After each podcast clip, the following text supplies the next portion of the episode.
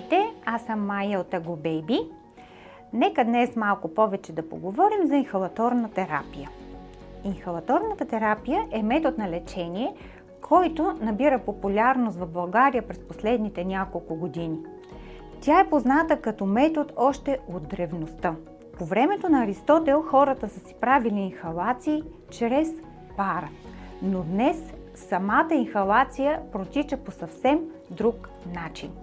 Какво е нещото, което кара хората все повече да използват инхалаторна терапия, както и лекарите все повече да я препоръчват? Най-голямото предимство на този метод на лечение е, че инхалаторната терапия е най-физиологичният начин на лечение на дихателните пътища. Какво имам предвид? Дишането е физиологична особеност на човешкия организъм. Инхалационната терапия се провежда именно чрез вдишване на аерозол, който попада в дихателните пътища.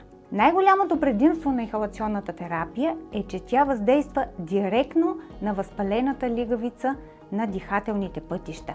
Тоест, по този начин, когато човек е болен, лекувайки се чрез инхалация, лекарството попада точно на мястото на възпаление – ако се лекувате чрез таблетки или сиропи, това означава, че приемайки по този начин, лекарството трябва да премине през кръвообращението на организма, за да достигне до мястото на възпаление.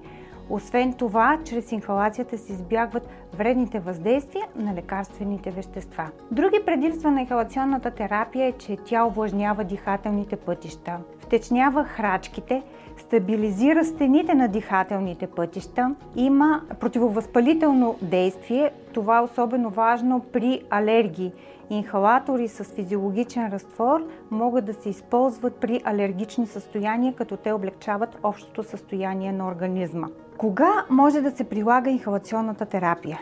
Инхалационна терапия може да се прилага при заболявания на дихателните пътища, като се започне от ринит, синоид, ларингит, трахеит, бронхит, бронхиална астма, алвеолит и бронхиолит. Това означава всички заболявания на дихателните пътища от устната кухина до най-малките разклонения на белите дробове. Когато провеждаме инхалационна терапия, най-важното нещо е температурата на разтвора. Защо това е важно? Защото температурата на разтвора трябва да бъде в границите между 25 и 28 градуса, така наречената стайна температура. Или тази температура е подходяща за попадането на мъглата в нашия организъм. Тази температура на разтвора допринася за това лекарствените вещества да не се разрушават и самия разтвор да бъде лесно абсорбиран от лигавицата на дихателните пътища. Три са златните правила при провеждане на инхалационна терапия.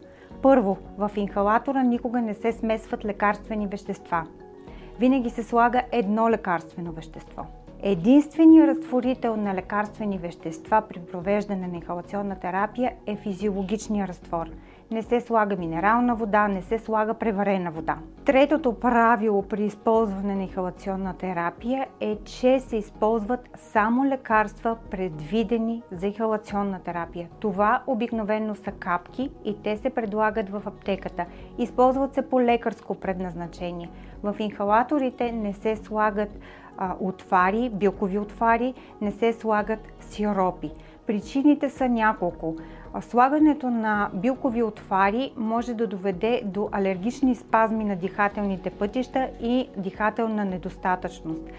Слагането на сиропи в инхалатора може да доведе до а, запушване първо на самия инхалатор и второ попадането на захари в дихателните пътища също може да доведе до дихателен спазъм. Ако с тази информация съм ви била полезна, може да я споделите с ваши приятели, които също имат нужда от нея.